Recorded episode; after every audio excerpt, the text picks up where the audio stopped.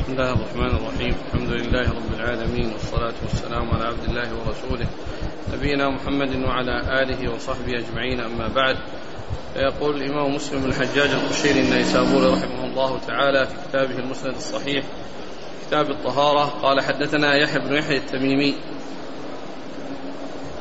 وإسحاق بن إبراهيم وأبو كريب جميعا عن أبي معاوية.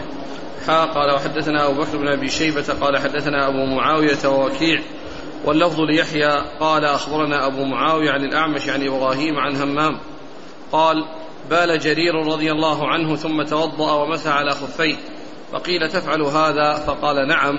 رأيت رسول الله صلى الله عليه وسلم بال ثم توضأ ومسح على خفيه.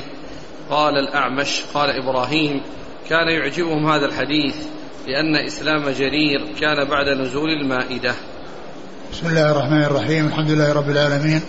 وصلى الله وسلم وبارك على عبده ورسوله نبينا محمد وعلى آله وأصحابه أجمعين. أما بعد فهذا الحديث وغيره من الأحاديث في موضوعه تتعلق بالمسح على الخفين. والمسح على الخفين ثبتت به السنة عن رسول الله صلى الله عليه وسلم في أحاديث كثيرة ومنها حديث جرير بن عبد الله البجلي هذا الذي بدأ به مسلم رحمه الله الأحاديث المتعلقة في هذا الموضوع. وفيه أن أن أن أنه أن أن أن جرير رضي الله عنه توضأ بال وتوضأ ومسح على خفيه. فقيل له في ذلك قال إني رأيت رسول الله صلى الله عليه وسلم يفعل ذلك. قال إبراهيم النخعي أنهم كانوا يعني يعجبهم هذا الحديث لأنه يدل على إثبات المسح على الخفين وكان إسلام جرير بعد نزول آية المائدة يعني أن هذا الحكم حكم محكم غير منسوخ لأنه لم يكن متقدما على نزول المائدة التي فيها بيان فرض الغسل الرجلين وأنه الغسل وليس المسح. فكان يعجبهم هذا الحديث عن جرير لأن كان إسلامه بعد المائدة يعني فلا يكون ذلك الحكم منسوخا. لا, لا يكون ذلك الحكم منسوخا بل هو محكم. لأنه نزل أو أنه فعله الرسول عليه الصلاة والسلام بعدما نزلت المائدة التي في آه التي فيها آه بيان فروض الصلاة وأن آخرها غسل الرجلين إلى الكعبين. فهو يعني جاء عن عدد من الصحابة ومنهم جرير ولكن مسلم قدم جريرا من أجل هذا المعنى الذي أشار إليه وهو أن أن أن إسلام جرير كان بعد المائدة يعني وليس هذا الفعل متقدما عليها وإنما هو متأخر إذا هو محكم حكم محكم غير غير منسوخ. والمسح يكون على الخفين وهو ما يتخذ من الجلود يعني لستر ستر الرجلين ولا بد أن يكون ذلك أيضا مغطيا للكعبين. لا بد أن يكون يعني ساترا للرجلين ومغطيا للكعبين. هذا هو الذي يمسح عليه. أما إذا كان الكعبان بارز بارزين فإن هذا لا يمسح عليه. ويكونان بمثل معناهما أو حكمها حكم النعلين ما دام أن أن أن الكعبين يعني بارزان لم يسترى فإنه لا يمسح على الخفين إلا إذا كان إذا إذا كان الكعبان قد غطي غطي بالخفين ومثل ذلك الجوارب وما يتخذ من القماش يعني من الصوف أو من غيره مما يكون ساترا فإنه كذلك أيضا يمسح عليه. فإنه كذلك يمسح عليه لكن بشرط أن يكون كما ذكرت سواء كان الجوارب أو الخفاف أن تكون مغطية مغطية للكعبين. نعم. قال حدثنا يحيى بن يحيى التميمي نعم. وإسحاق بن إبراهيم الحنظلي وأبو كريب جميعا محمد بن العلاء نعم. جميعا عن أبي معاوية. محمد بن خازم. ها قال وحدثنا أبو بكر بن أبي شيبة عن أبي معاوية ووكيع واللفظ ليحيى. قال أخبرنا أبو معاوية عن الأعمش عن إبراهيم. يعني مع الأعمش سليمان مهران وإبراهيم هو النخعي. عن همام. بن منبه. قال عن جرير. جرير بن عبد الله البجلي رضي الله تعالى عنه.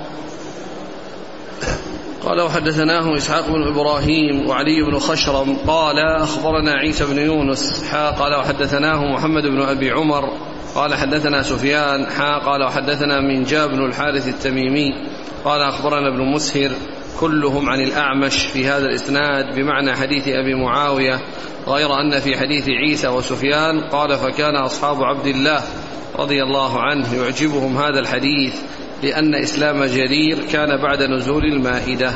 نعم وهذا مثل الذي قبله. قال وحدثناه إسحاق بن إبراهيم وعلي بن خشرم عن عيسى بن يونس. حا قال وحدثناه محمد بن أبي عمر عن سفيان.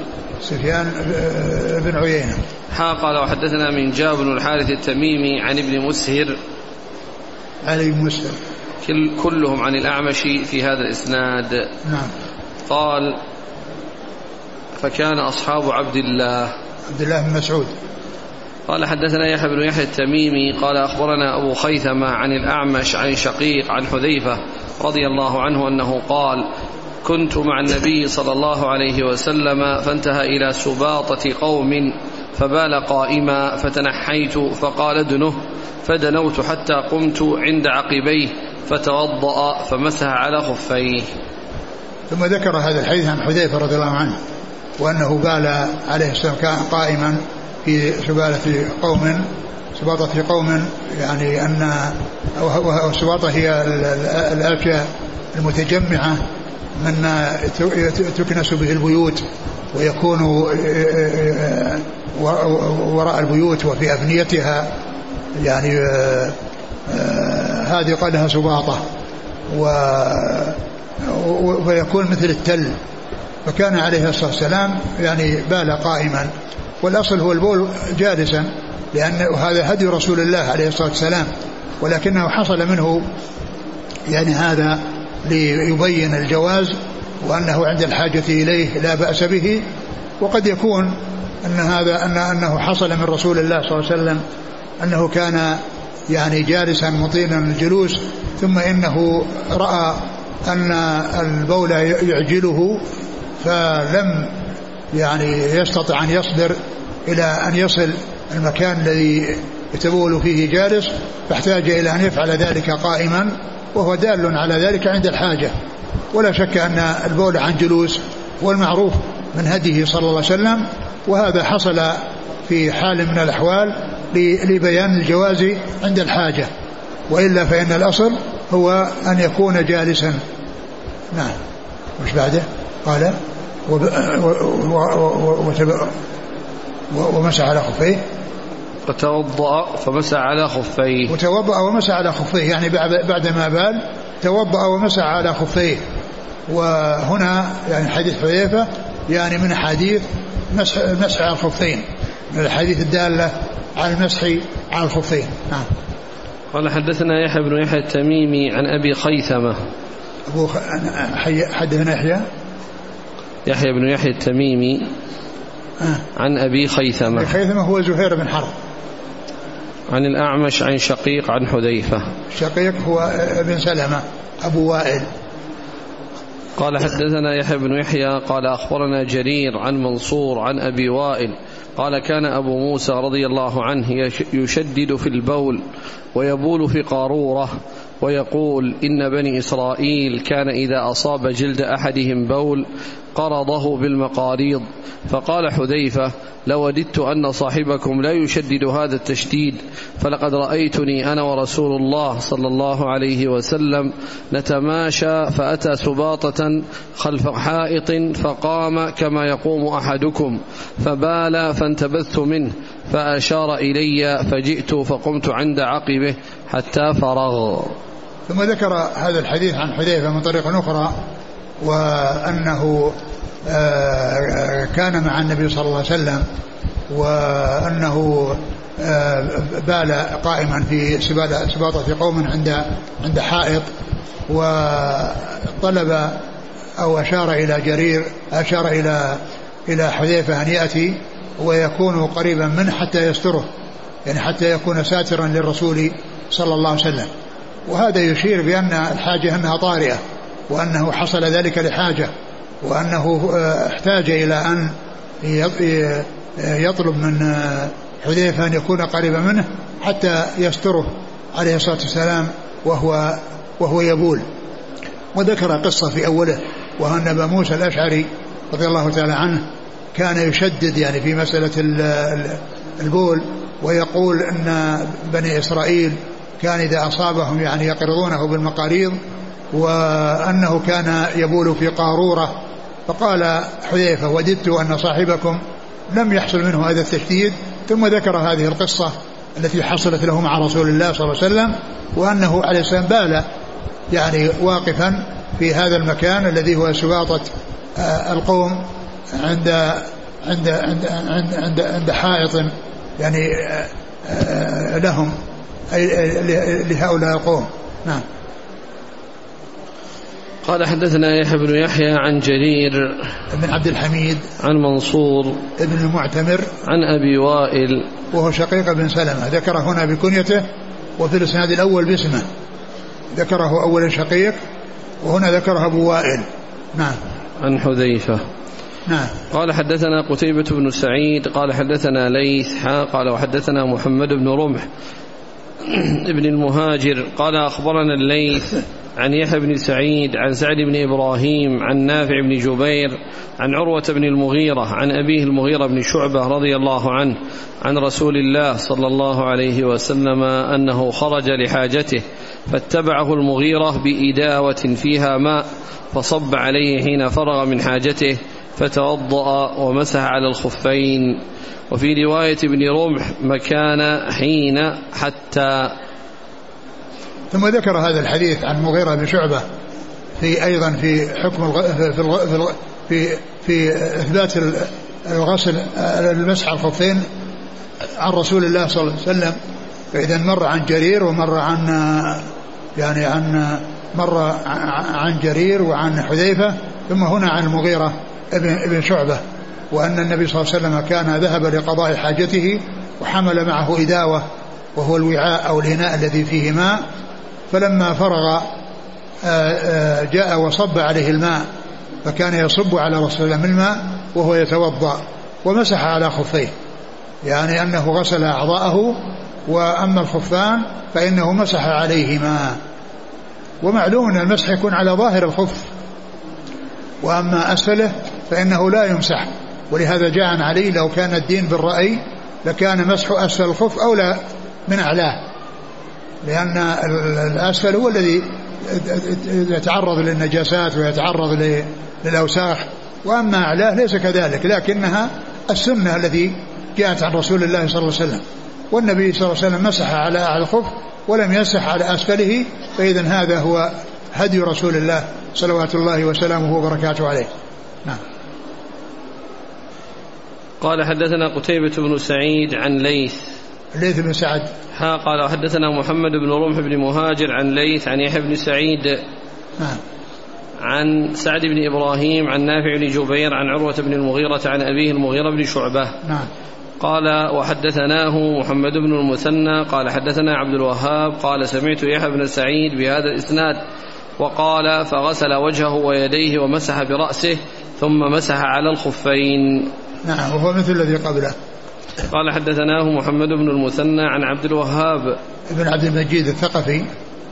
قال وحدثنا يحيى بن يحيى التميمي قال أخبرنا أبو الأحوص عن أشعث عن الأسود بن هلال عن المغيرة بن شعبة قال بين أنا مع رسول الله صلى الله عليه وسلم ذات ليلة إذ نزل فقضى حاجته ثم جاء فصببت عليه من إداوة كانت معي فتوضأ ومسح على خفيه. ثم ذكر هذا الحديث عن المغيرة وهو مثل الذي قبله توضأ ومسح على خفيه نعم. قال حدثنا يحيى بن يحيى التميمي عن أبي الأحوص وسلام بن سليم. عن أشعث. ها؟ عن أشعث. أشعث بن أبي الشعثاء.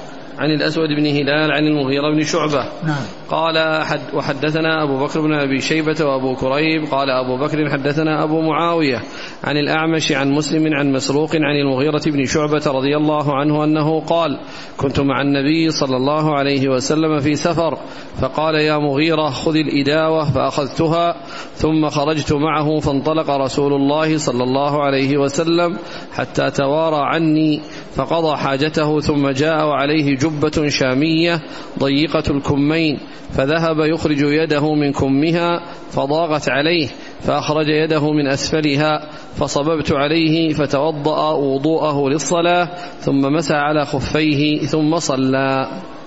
ثم ذكر ثم ذكر هذا الحديث عن المغيرة بن شعبة وأن وأنه كان مع النبي صلى الله عليه وسلم ومعه إداوة من ماء وأن النبي عليه الصلاة والسلام جاء وتوضأ والمغيرة يصب عليه الماء وكان عليه جبة شامية فلما غسل وجهه وجاء عند غسل اليدين أراد أن يظهر يديه مع كم مع كم الجبة فكان ضيقة يعني لم يستطع أن يخرج يده من كمها فأدخل يديه و يعني وأخرجهما من الكم من الداخل ورفع الجبة يعني هذا وغسل يديه وغسل يديه إلى المرفقين عليه الصلاة والسلام.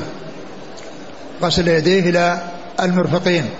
ومعلوم أنه كان عليه إزار لأن ليس معنى ذلك أنه, أنه ليس عليه إلا الجبة وإنما عليه إزار يستره.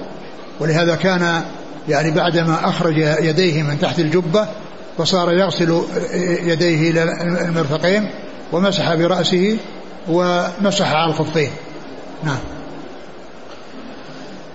قال وحدثنا أبو بكر بن أبي شيبة وأبو كريب قال أبو بكر حدثنا أبو معاوية عن الأعمش عن مسلم. مسلم بن صبيح أبو الضحى. عن مسروق عن المغيرة بن شعبة. نعم. قال وحدثنا إسحاق بن إبراهيم وعلي بن خشرم جميعا عن عيسى بن يونس قال إسحاق أخبرنا عيسى قال حدثنا الأعمش عن مسلم عن مسروق عن المغيرة بن شعبة قال خرج رسول الله صلى الله عليه وسلم ليقضي حاجته فلما رجع تلقيته بالإداوة فصببت عليه فغسل يديه ثم غسل وجهه ثم ذهب ليغسل ذراعيه فضاقت الجبة فأخرجهما من تحت الجبة فغسلهما ومسح رأسه ومسح على خفيه ثم صلى بنا. ثم ذكر ذكر هذا الحديث وهو مثل الذي قبله. وهنا قال صلى وفي هذا قال صلى بنا. وسيأتي في حديث في حديث آخر أن أنه صلى بهم كان عبد الرحمن بن عوف وأن الرسول صلى الله عليه وسلم أدرك ركعة وقام بعد السلام يقضي ركعة وقوله صلى بنا يمكن أن تكون هذه حالة وأن هذه حالة لأنه ذكر أنه هو هو الإمام في هذه المسألة في هذا الحديث وفي الحديث الذي سيأتي أن الإمام كان عبد الرحمن بن عوف والنبي صلى الله عليه وسلم فاته ركعة وبعدما سلم عبد الرحمن قام يقضي الركعة هو والمغيرة بن شعبة. فيعني يستفاد منه أنهما قصتان. إلا أن يرجح بعضهما على بعض. إذا كانت قصة واحدة. نعم. قال وحدثنا إسحاق بن إبراهيم وعلي بن خشرم جميعا عن عيسى بن يونس. قال إسحاق أخبرنا عيسى عن الأعمش عن مسلم عن مسروق عن المغيرة بن شعبة. قال حدثنا محمد بن عبد الله بن نمير قال حدثنا أبي قال حدثنا زكريا عن عامر قال أخبرني عروة بن المغيرة عن أبيه رضي الله عنه أنه قال كنت مع النبي صلى الله عليه وسلم ذات ليلة في مسير فقال لي أمعك ماء قلت نعم فنزل عن راحلته فمشى حتى توارى في سواد الليل ثم جاء فأفرغت عليه من الإداوة فغسل وجهه وعليه جبة من صوف فلم يستطع أن يخرج ذراعيه منها حتى أخرجهما من أسفل الجبة فغسل ذراعيه ومسح برأسه ثم أهويت لأنزع خفيه فقال دعهما فإني أدخلتهما طاهرتين ومسح عليهما. ثم ذكر هذا الحديث عن المغيرة بن شعبة. ويعني فيه أنه لما وصل إلى الرجلين وكان يصب عليه الماء قال أهويت لأنزع خفيه. يعني ليخدم الرسول صلى الله عليه وسلم فينزع الخفين من أجل أن يغسلهما. فقال عليه السلام دعهما فإني أدخلتهما طاهرتين. يعني فمسح ومسح عليهما. ومعنى طاهرتين يعني على وضوء. أدخلتهما وأنا على وضوء. وهذا يعني هو هو الذي يعتمد ويعول عليه. في كون الإنسان آه، يتوضأ ويلبس الخفين ثم بعد ذلك إذا إذا حصل منه الحدث وتوضأ فإنه آه، فإنه آه، يمسح على الخفين يمسح على الخفين وأما إذا كان يعني على على على وضوء ونزع الخفين وهو على وضوء فكأنه لم يلبسهما. وإنما التأثير والمسح إنما يكون بعد الحدث ولكنه يبدأ من المسح المدة تبدأ من المسح كما سيأتي يوم وليلة للمقيم وثلاث أيام بلياليها للمسافر. قال دعهما فإني أدخلتهما طاهرتين ومسح عليهما يعني أدخلهما على وضوء وإذا أدخلهما على وضوء وقد أحدث فإنه يمسح عليهما. نعم. قال حدثنا محمد بن عبد الله بن نمير عن أبيه عن زكريا ابن أبي زائدة عن عامر بن شراحيل الشعبي. عن عروة بن المغيرة عن أبيه. نعم. قال وحدثني محمد بن حاتم قال حدثنا إسحاق بن منصور قال حدثنا عمر بن أبي زائدة عن الشعبي عن عروة بن المغيرة عن أبيه رضي الله عنه أنه وضأ النبي صلى الله عليه وسلم فتوضأ ومسح على خفيه فقال له فقال إني أدخلتهما طاهرتين.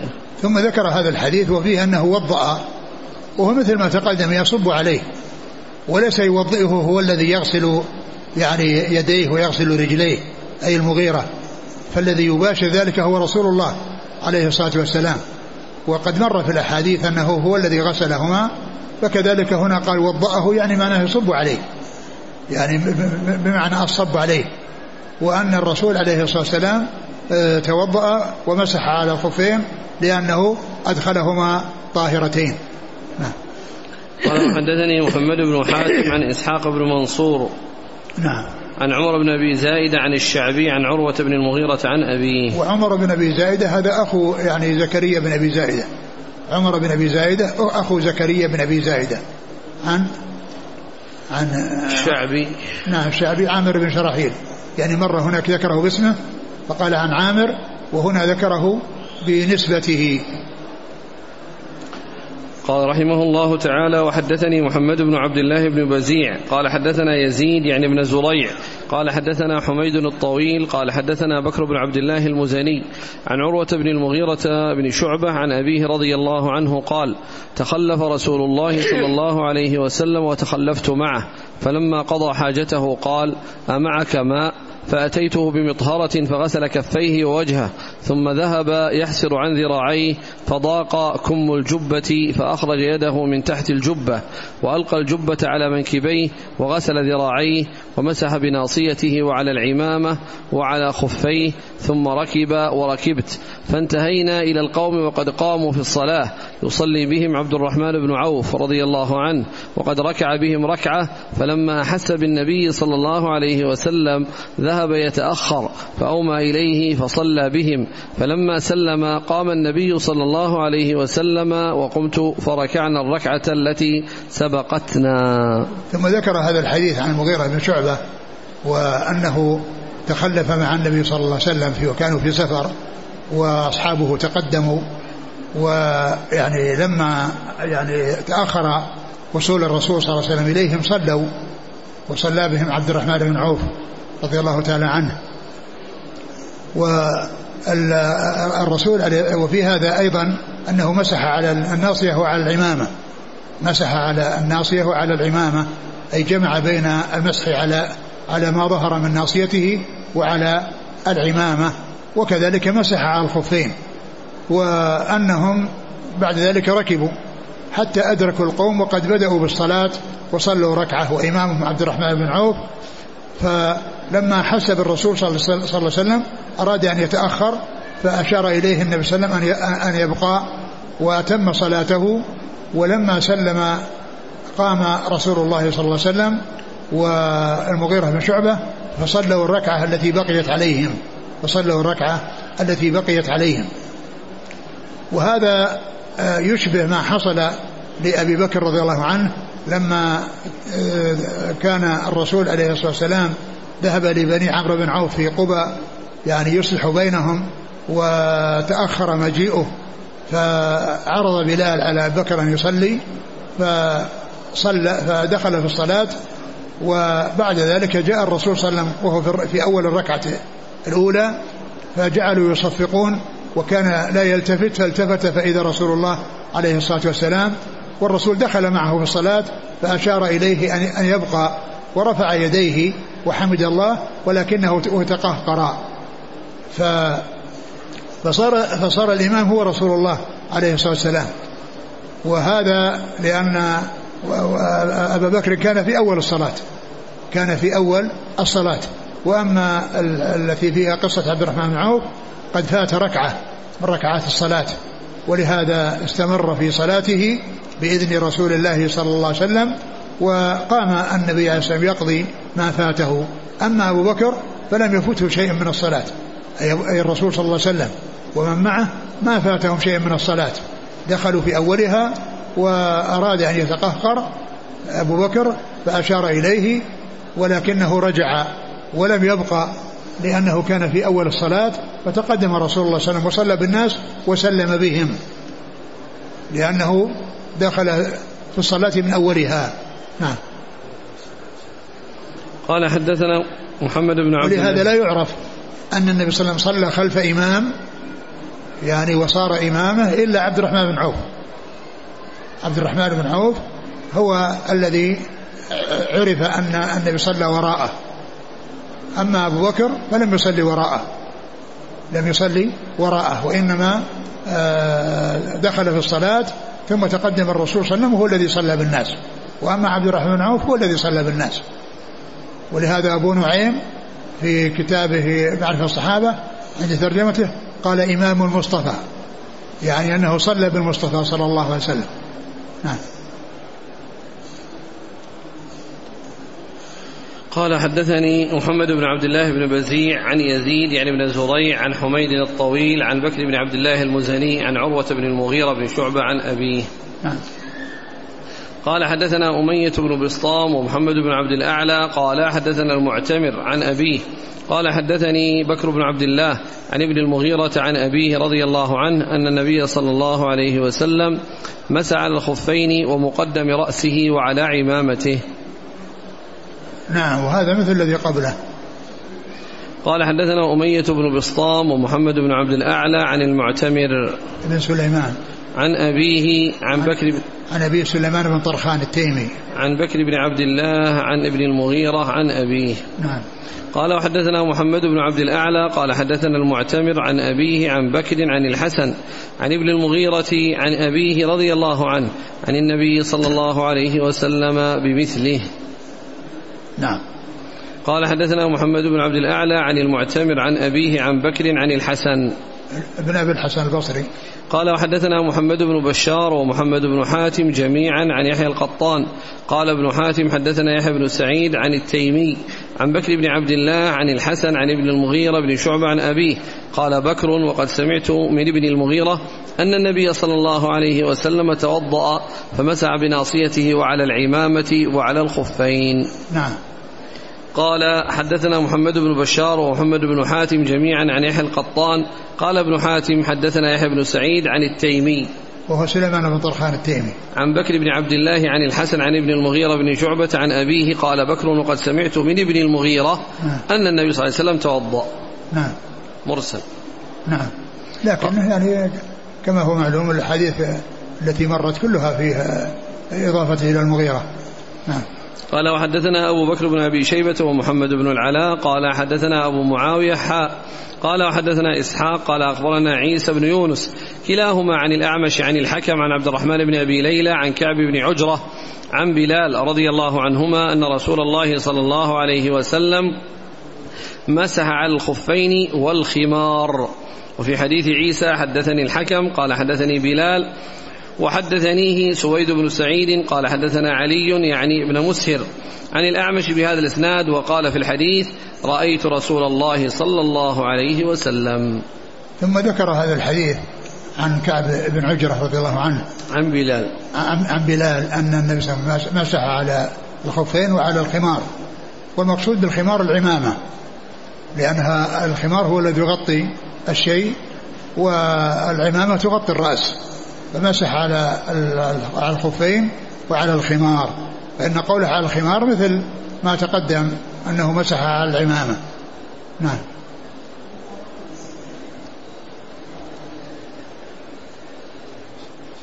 قال وحدثنا أبو بكر بن أبي شيبة ومحمد بن العلاء عن أبي معاوية. هنا محمد بن العلاء ذكره باسمه وكثيرا ما يذكره بكنيته أبو كريب. كثيرا ما يذكره بكنيته أبو كريب وأحيانا يذكره باسمه. كما هنا قال محمد بن العلاء. نعم.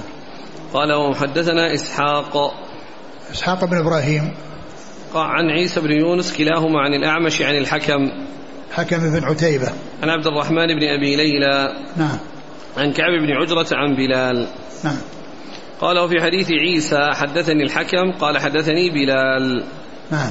وحدثنيه سويد بن سعيد قال حدثنا علي يعني بن مسهر. عن الأعمش بهذا الإسناد. نعم. قال رحمه الله تعالى وحدثنا إسحاق بن إبراهيم الحنظلي. قال أخبرنا عبد الرزاق قال أخبرنا الثوري عن عمرو بن قيس الملائي عن الحكم بن عتيبة عن القاسم بن مخيمرة عن شريح بن هانئ قال أتيت عائشة رضي الله عنها أسألها عن المسح على الخفين فقالت عليك بابن أبي طالب فسله فإنه كان يسافر مع رسول الله صلى الله عليه وسلم. فسألناه فقال جعل رسول الله صلى الله عليه وسلم ثلاثة أيام ولياليهن للمسافر ويوما وليلة للمقيم. قال وكان سفيان إذا ذكر عمرا أثنى عليه. ثم ذكر هذا الحديث والمتعلق بتوقيت مدة المسح على الخفين وأنها ثلاث بالمسافر ثلاثة أيام بلياليها والمقيم يوم وليلة. والمقيم يوم وليلة. وفيه أن أن أن أن عائشة رضي الله عنها لما سألها من اللي سألها؟ شريح بن هانئ. آه، من هو؟ شريح. شريح بن هانئ. سأل عائشة رضي الله عنها عن عن مدة المسح. فأخبر فدل فدلته وأرشدته إلى أن يذهب إلى علي بن أبي طالب رضي الله عنه. وقالت إنه كان يسافر معه. وهذا بيان ما كان عليه أصحاب الرسول عليه الصلاة والسلام. إذا كان عندهم علم عن شيء أجابوا به وإلا أحالوه إلى من آه، يعتقد أو يغلب على الظن أن عنده علم منه وأن عليا كان يسافر معه فيكون عنده علم عن آه، عن آه، معرفة الوقت الذي تبقى فيه الخفان يعني ويمسح عليهما. فذهب إليه وسأله وقال إن النبي صلى الله عليه وسلم جعل للمسافر ثلاثة أيام بلاليها وللمقيم يعني يوم وليلة. فدل هذا على بيان هذا الحكم وأنه يوم وليلة للمسافر للحاضر وثلاثة أيام بلياليها للمسافر وأنه إذا مضت هذه المدة فعليه أن ينزع الخف. ولا يستمر آه، بعد تجاوز هذه المدة وإنما يقتصر عليها ولا يتجاوزها. فإذا مضت وهو يمسح فإنه آه، آه، فإنه فإذا مضت هذه المدة وهو يمسح فإنه ينزع يعني ليس له أن يمسح. وكذلك وكذلك لو بقي يعني يعني مدة يعني يوم وليلة أو ثلاثة أيام بالآلية يعني غير ماسح وهو يمسح فإنه إذا مضت المدة المحددة للسفر وللإقامة فإنه ينزع ذلك. ولو أنه صلى بعض الصلوات بعد ذلك فإنه يعيدها فإنه يعيد تلك الصلوات التي زادت على ثلاثة أيام بلياليها وزادت على يوم وليلة في حق المقيم.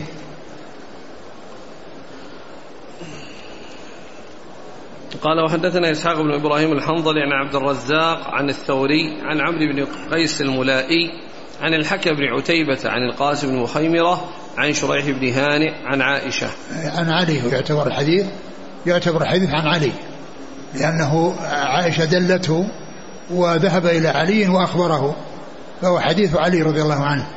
نعم. قال وحدثنا إسحاق قال أخبرنا زكريا بن عدي عن عبيد الله بن عمرو نعم. عن زيد بن أبي أنيسة عن الحكم بهذا الإسناد مثله. نعم الإسناد. قال حدثنا إسحاق قال أخبرنا زكريا بن عدي عن نعم. عبيد الله بن عمرو. هو الرقي. عن زيد بن أبي أنيسة عن الحكم. نعم. قال وحدثني زهير بن حرب قال حدثنا أبو معاوية عن الأعمش عن الحكم عن القاسم بن مخيمر عن شريح بن هانئ.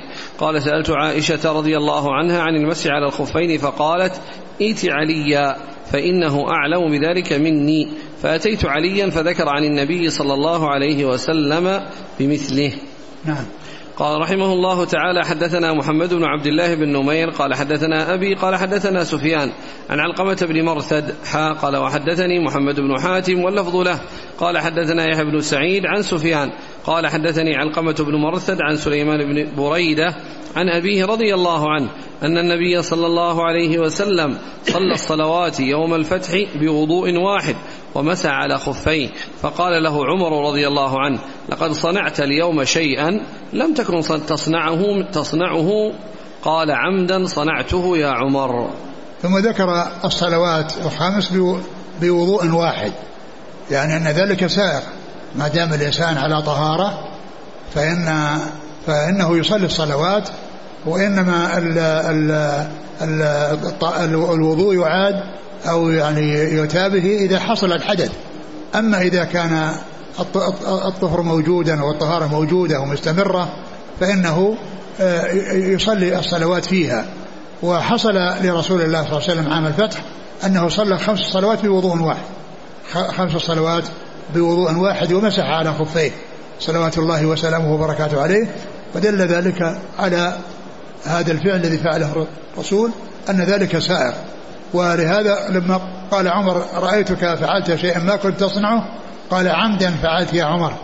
يعني أنه أراد أن يبين أن ذلك سائر وأن الجمع بين الصلوات الخمس كلها بوضوء واحد لم يحصل حدث في خلال هذه المدة أن ذلك سائر فإذا قوله عمدا فعلت كأنه يبين أن ذلك سائر ويبين الجواز يبين هذا الحكم وأنه الجواز. نعم.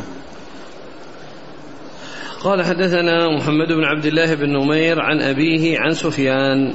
سفيان هو الثوري. عن علقمة بن مرثد. نعم. حا قال وحدثني محمد بن حاتم واللفظ له عن يحيى بن سعيد. القطان.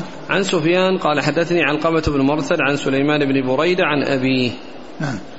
قال رحمه الله تعالى وحدثنا نصر بن علي الجهضمي وحامد بن عمر البكراوي قال حدثنا بشر بن المفضل عن خالد عن عبد الله بن شقيق عن أبي هريرة رضي الله عنه أن النبي صلى الله عليه وسلم قال إذا استيقظ أحدكم من نومه فلا يغمس يده في الإناء حتى يغسلها ثلاثا فإنه لا يدري أين باتت يده. ثم ذكر هذه الأحاديث المتعلقة في كون الإنسان عندما يقوم من النوم أنه يغسل يديه خارج الإناء ثلاث مرات ثم بعد ذلك يدخل يده في الإناء ويتوضأ. وأنه آه، آه، قبل أن يتوضأ وقد قام من النوم من العلماء من قال نوم الليل لأنه جاء فيه البيت باتت يده. وبعضهم قال من, من كل نوم أنه قال من كل نوم وعلل ذلك قوله صلى الله عليه وسلم بأنه لا يدري أين باتت يده. لا يدري. أي هذا الذي قام من نومه لا يدري أين باتت يده. فقد, يقع فقد يكون وقعت على شيء يعني فيه نجاسة ما لا سيما مع حصول العرق بسبب النوم. فيحصل يعني تلوث اليد يعني بشيء فيه نجاسة بأن يعني يكون أثر الاستجمار أو يعني يكون آه فيه دمل أو شيء يعني يعني حصل آه، آه، آه، خروج الدم منه فأصاب أصاب يديه. فأرشد عليه الصلاة والسلام أنه يغسلهما قبل إدخالهما الإناء وأن يغسلهما ثلاثا لهذه الاحتمال للنجاسة. قالوا وإذا كان الرسول عليه الصلاة والسلام أرشد إلى أن تغسل اليدين قبل إدخالهما للإناء لنجاسة متوهمة فكذلك النجاسات الأخرى تغسل ثلاث مرات. إذا كانت النجاسة حاصلة يعني حقيقية باليد فإنها تغسل ثلاث مرات لأن النجاسة المتحققة هي أولى بهذا العدد الذي هو ثلاث مرات من النجاسة المتوهمة. نعم. قال حدثنا نصر بن علي الجهضمي وحامد بن عم بن عمر البكراوي نعم. عن بشر بن المفضل عن خالد. حامد البكراوي هذا بالنسبة إلى أبي بكرة لأنه يعني ينتسب إليه. فيقال له البكراوي نسبة إلى أبي بكرة نفيع بن الحارث نعم. عن بشر بن المفضل عن خالد. خالد الحداء عن عبد الله بن شقيق عن أبي هريرة. نعم. قال حدثنا أبو كريب وأبو سعيد الأشج قال حدثنا وكيع قال وحدثنا أبو كريب قال حدثنا أبو معاوية كلاهما عن الأعمش عن أبي رزين وأبي صالح عن أبي هريرة رضي الله عنه في حديث أبي معاوية قال قال رسول الله صلى الله عليه وسلم وفي حديث وكيع قال يرفعه بمثله. أعد. قال حدثنا أبو كريب وأبو سعيد الأشج قال حدثنا وكيع ها قال حدثنا أبو كريب قال حدثنا أبو معاوية كلاهما عن الأعمش عن أبي رزين وأبي صالح عن أبي هريرة في حديث أبي معاوية. قال رسول الله صلى الله عليه وسلم وفي حديث وكيع قال يرفعه بمثله.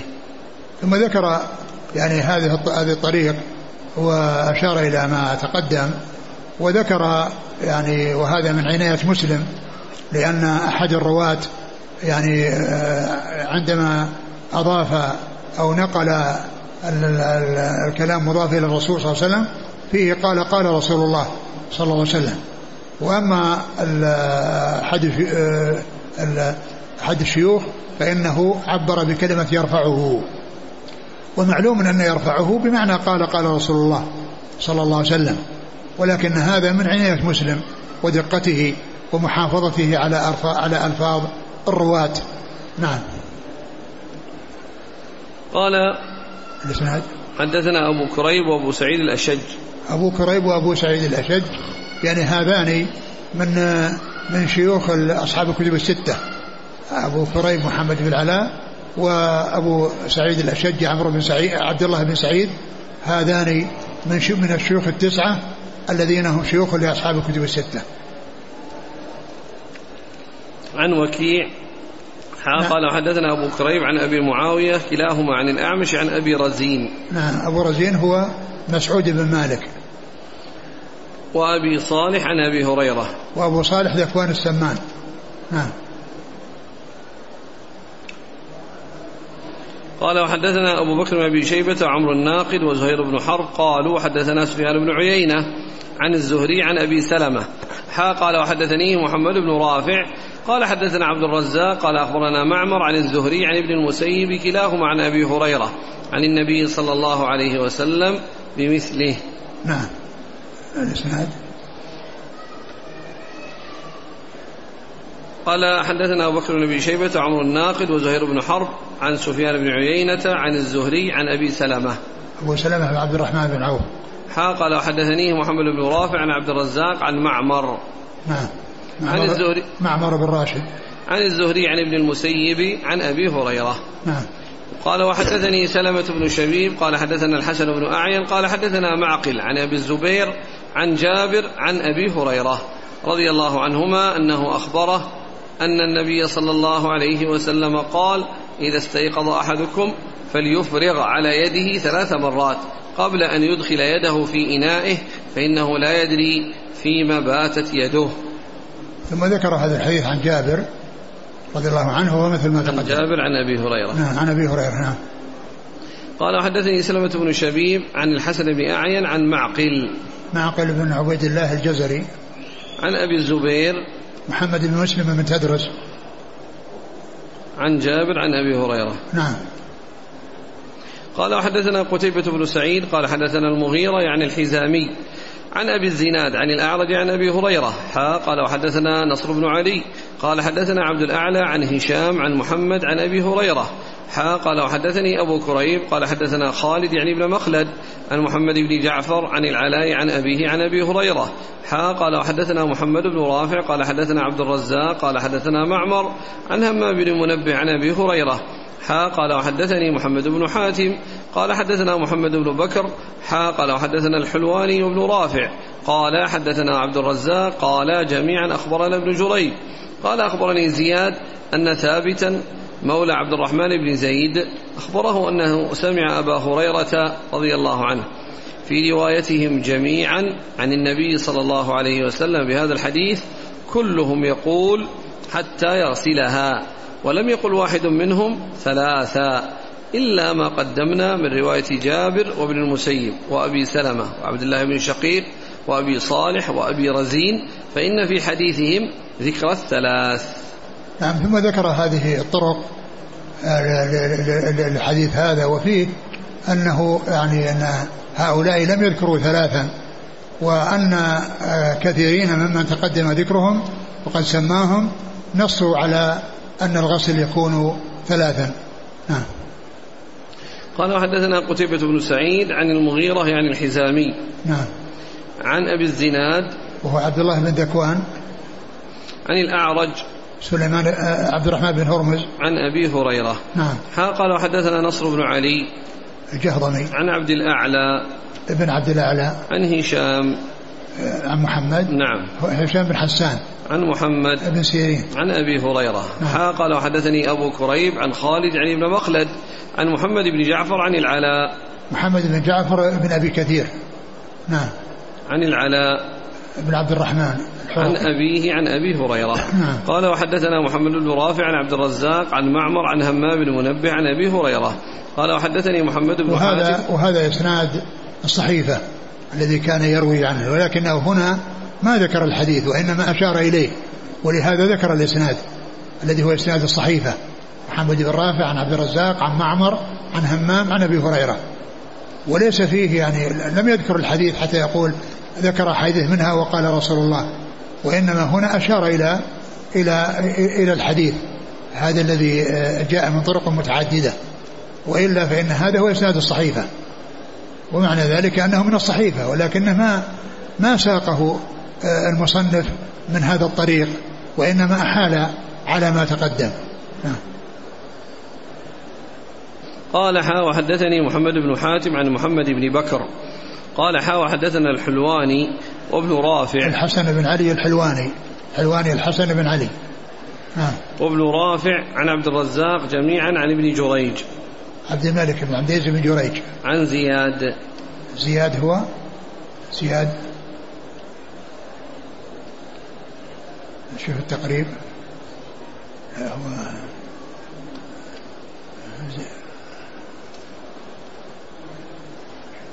شو من يقال له زياد في التقريب؟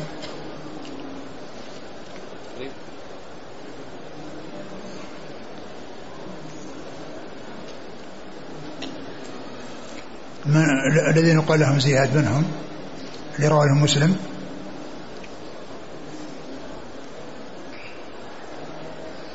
أولهم زياد بن إسماعيل المخزومي. من هو؟ زياد بن إسماعيل المخزومي. أيوة. وغيره وش طبقته؟ السادسة.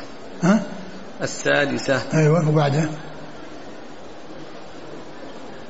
وزياد بن جبير بن حية. وغيره؟ وزياد بن الحصين بن قيس الحنظلي. غيره؟ وزياد بن خيثمة الجعفي. زياد بن؟ خيثمة. إيه غيره. وزياد بن رياح. من؟ رياح. أيوه غيره.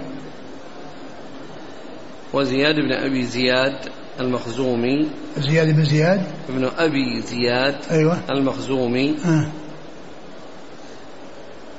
وزياد بن سعد بن عبد الرحمن الخراساني. هو هذا.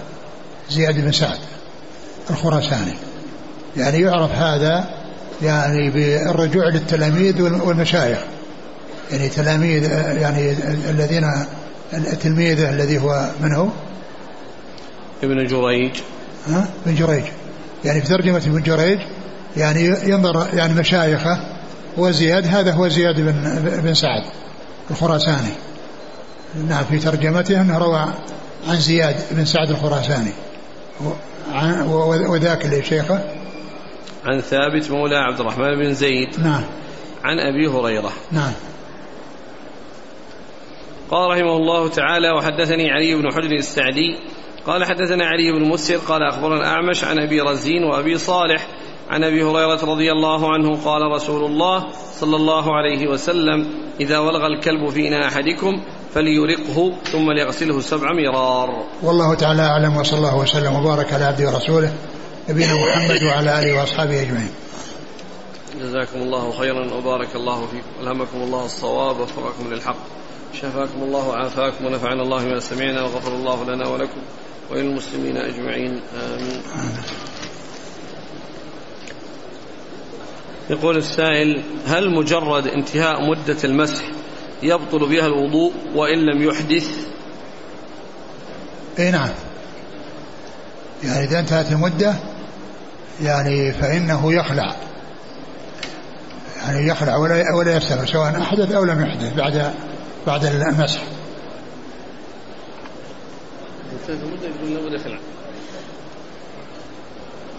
يقول من غمس يده في الإناء بعد النوم هل يجوز الوضوء بهذا الماء؟ هذا في خلاف بين العلم. جمهور العلماء على أنه يجوز. على أنه يجوز. وبعضهم قال إنه لا يجوز. أنه يعني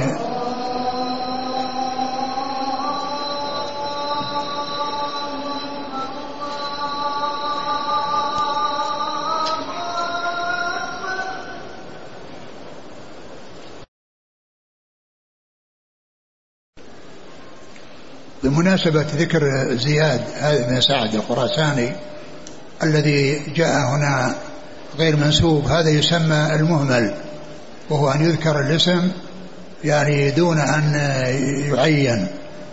ومعرفة ذلك آه، هي أن فيما يتعلق برجال الكتب الستة يرجع إلى كتاب المزي تهذيب الكمال فينظر في ترجمة التلميذ أو ترجمة الشيخ فعند يعني ذكره يذكر الشخص الذي مثلا هو مثل زياد هنا يذكر أنه في ترجمة ابن جريج يعني يقول روى عنه.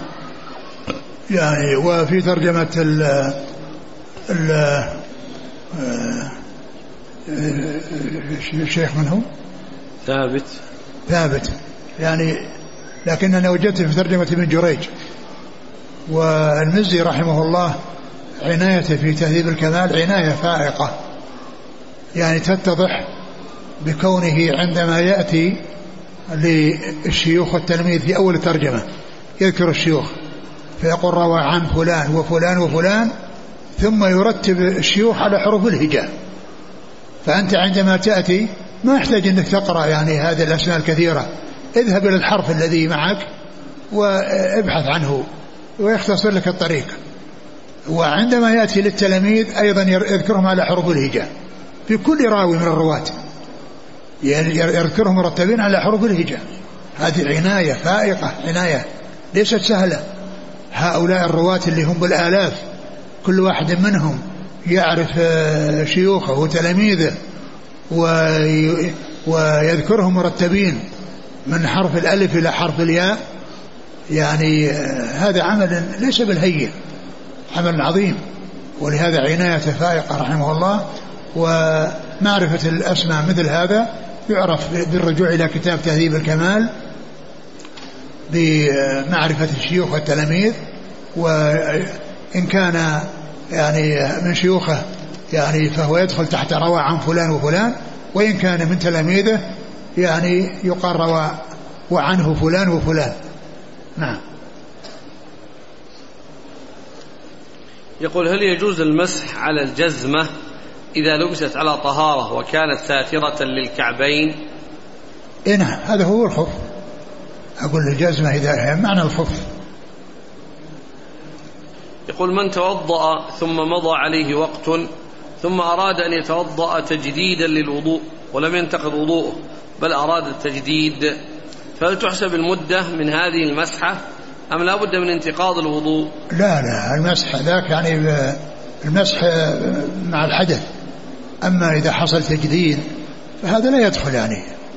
أقول هذا لا يدخل فيه. هذا مثل مثل كون الرسول صلى الله عليه وسلم صلى بوضوء واحد يعني آه، يوم خمسة فروض يوم وليلة. فالمقصود من ذلك هو المسح بعد الحدث. مسح بعد حدث. ليس مسح الذي هو يتجد وضوء كيف وبعض العلماء يقول إنه يبدأ من الحدث. من الحدث يبدأ يحسب. وبعضهم يقول لا يبدأ من المسح وليس من الحدث. ولهذا جاء في التعبير بالمسح. نمسح يعني يوم ليلة. يعني يمسح يوم وليلة يمسح ثلاثة أيام بلياليها فحصل التعبير بالمسح. فإذا يكون هو المعتبر وهو أنه بدءا من المسح عندما يحصل أول حدث بعد اللبس.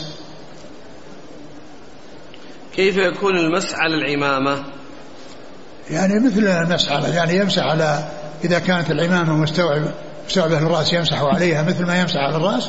وإذا كانت أنها يعني جزء من الرأس بادي فيمسح على الذي البادي الذي هو الناصية وعلى العمامة. يقول إذا نزعت الخفين قبل انتهاء المدة ثم مسحت مرة أخرى فما الحكم؟ إذا إذا؟ نزعت الخفين قبل انتهاء المدة. إذا نزعها قبل المدة. وكان قد سبق أن مسح فإنه يعني يتوضأ. لابد أن يتوضأ.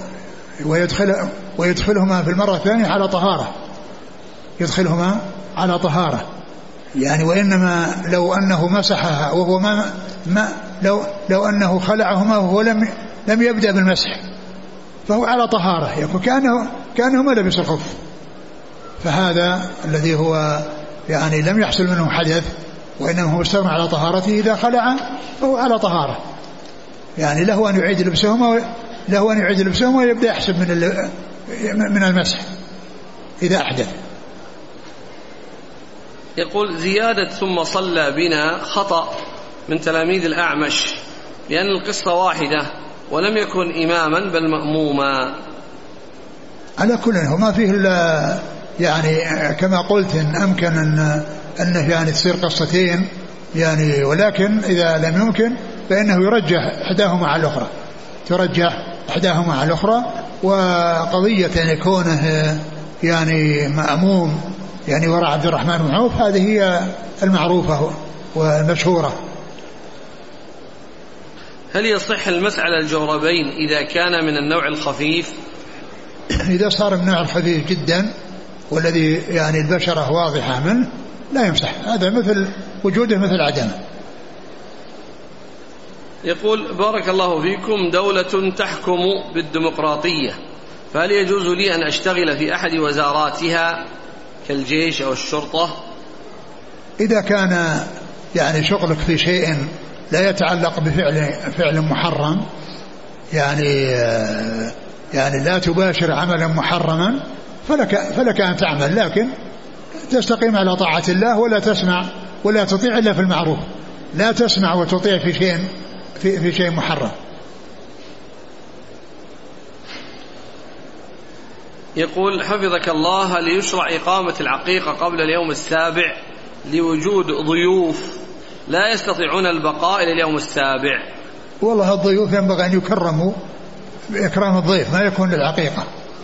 وأن العقيقة تصير يعني للضيوف. ولكن يعني كونها في اليوم يعني اليوم السابع و والضيوف عندما يأتون يكرمون بغير العقيقة. وإن وجدت العقيقة قبل ذلك فهو جائز ما ما لأن هذا ليس بواجب في اليوم السابع. مثل التسمية أيضا قالوا يسمى في اليوم السابع ومعلوم الرسول صلى الله عليه وسلم سمى في أول يوم. كما قال عليه السلام ولد الليلة لي غلام وسميته باسم أبي إبراهيم. لما ولد ابنه إبراهيم سماه في اليوم الذي ولد فيه. نعم. يقول أنا موظف في الدولة وجهة عملي قامت بتأمين صحي عن الموظفين. لا يخصم من الموظفين من جهة العمل ولكن يوجد وسيط بين جهة العمل والصحة وهي شركة التأمين. فما هو الحكم الشرعي في ذلك؟ التأمين غير جائز وذلك أن فيه غرر قد يدفع شيئا كثيرا ولا يستفيد أصلا وقد لا يدفع وقد يدفع شيئا قليلا ويستفيد أضعاف أضعاف يعني هذا الذي دفعه. لكن الإنسان إذا دفع تأمينا أو ألزم بأن يدفع تأمينا فإنه يستفيد في حدود ما يدفع. وهذا هو الذي لا إشكال فيه.